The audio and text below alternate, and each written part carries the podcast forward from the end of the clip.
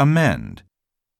Abe has set a goal of 2020 to amend the Constitution to recognize the country's armed forces. National Referendum The campaign for a second national referendum, or people's vote, is gathering momentum and could lead to no Brexit at all.